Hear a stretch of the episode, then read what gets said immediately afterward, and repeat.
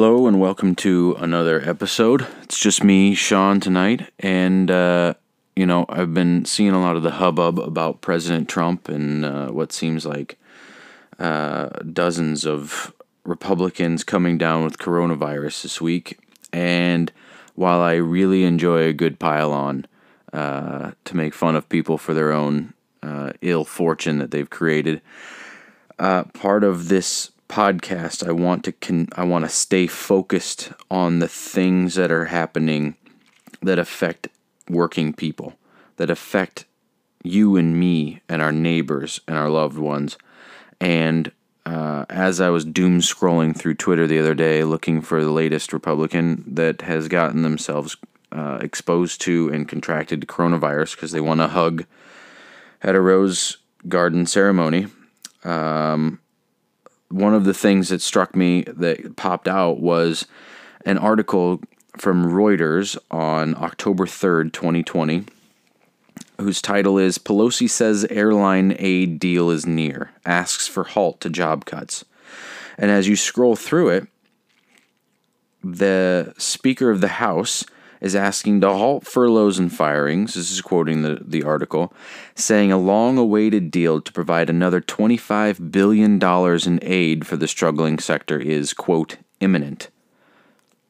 $25 billion in aid for the airlines. And I distinctly remember because this is one of the things, you know, when I, my job, I travel quite a bit. I fly 40 weeks a year.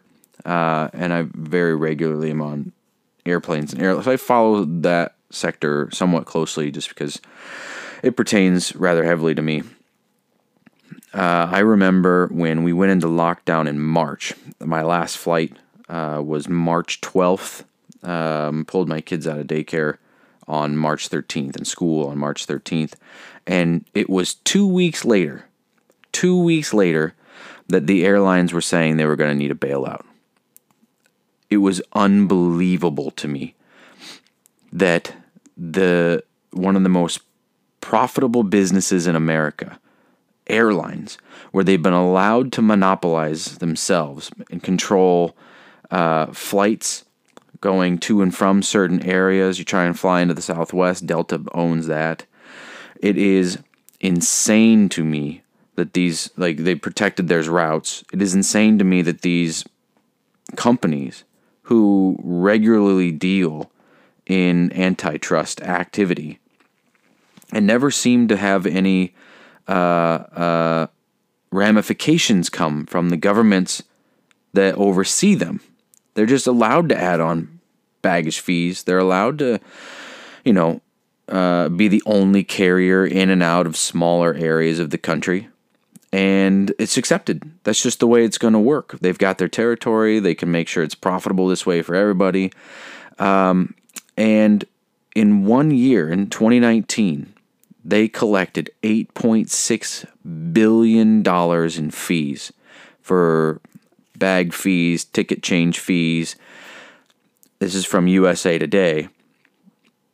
And then in the same time period, uh, they've been engaging in stock buybacks. And in a, an article I have here from Bloomberg, 96% of the free cash flow from airlines was spent on stock buybacks, leaving them no money to protect themselves from any downturn in the economy, any downturn in air travel, any downturn in earnings. So remember back to the housing crisis when it would have been a moral hazard to bail out homeowners, how homeowners needed to be taught a lesson for overextending themselves, how homeowners were the ones to blame for the bubble that had burst.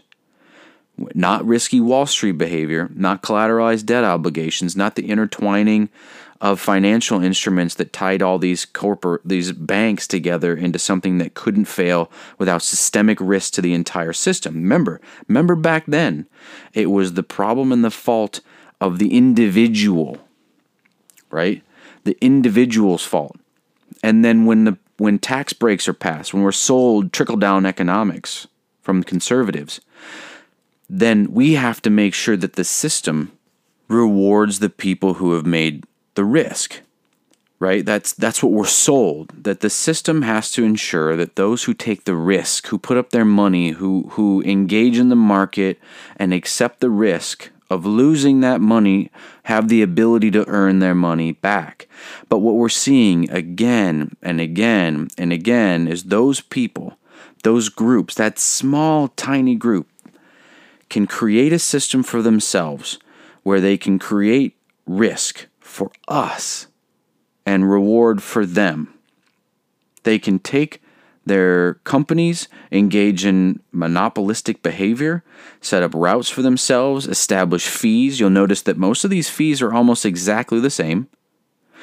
Baggage fees on one airline are pretty much the exact same as baggage fees and change fees on the other airline, unless you have status, in which case they're all waived if you spend all your money with them and then that status isn't recognized on other airlines, of course. That's just how that works. Now, what we're seeing here is when stock buybacks, and for if you don't know what stock buybacks are, it's where a corporation takes its excess cash and goes to the stock market, buys its own stock back. That used to be considered stock manipulation and was illegal. And you've seen over the years as inequality has worsened. In 1982, stock buybacks became legal again. Or legal in the first place. I don't know if they ever were illegal. But corporations give their C suite, their CEO, the president, stocks. and the way that the those people are incentivized is to increase the stock value for shareholders. And the one way you do that is you take all the cash and either give it out in dividends or the thing that increases the value of the stock owned by the CEO or the president or the C suite is by stock buybacks. That sm- makes it smaller, it makes the amount of available stock smaller, the prices go up. And it is an indicator of a healthy, air quotes, healthy position of the company. They're able to devote money to stock buybacks like that. The problem is that money comes from me and you. That money is value that's been created by the workers, the people on the ground, making sure that those air those uh, aircraft are safe, making sure the passengers are safe, making sure the aircraft can fly, flying the aircraft, getting the food to the aircraft, the water, drinks, the gate gate attendants, all that whole infrastructure has been created and now the excess money going into that or the profits going into that instead of being given out to the workers or reinvested into the aircraft or reinvested into the business is going to stock buybacks. And their rainy day fund didn't last them two weeks before they were coming asking for a bailout from the very same people that they were taking the money from in the first place. And then they furloughed 30,000 of their workers. 30,000 workers have been furloughed because of the reduced uh, volume of traffic on the airlines. So they furloughed workers and then go to the public and ask for money to pay to keep the airlines afloat. The same people who have paid themselves millions in bonuses billions in stock buybacks. It, like insane money in stock buybacks. Here's another article from Washington Post. Seven out of every eight dollars the four airlines sent to Wall Street from 2015 through 2019, 39.1 billion out of 44.7 billion went for share buybacks. The rest went for dividends. 39.1 billion dollars. No rainy day fund because couldn't possibly have money sitting on the air quote sidelines. The airline executives fuel a cycle of stock buybacks, which push up that stock price, which increase the compensation for themselves, leaving us in the lurch. Now, the House is looking to pass a clean uh, bill that would fund uh, bailout for the airline industry. Now, there are no consumer protections in that bill. There's no change fees uh, uh, restrictions. There's no baggage fee restrictions. There's no size restrictions for the seats. Uh, you see deep vein thrombosis, where you sit too long and seats are too small in which you can't move and you get blood clots in your legs. There are no consumer protections attached to this money. It is basically free money. So you and I can't get a bailout. That was CARES 1, in which they already had it. That ran out and that's gone. And now that the business is still failing, they're going to bail out the airlines again. The people don't get a, a bailout. Airlines get another bailout. And we don't get any consumer protections attached to it.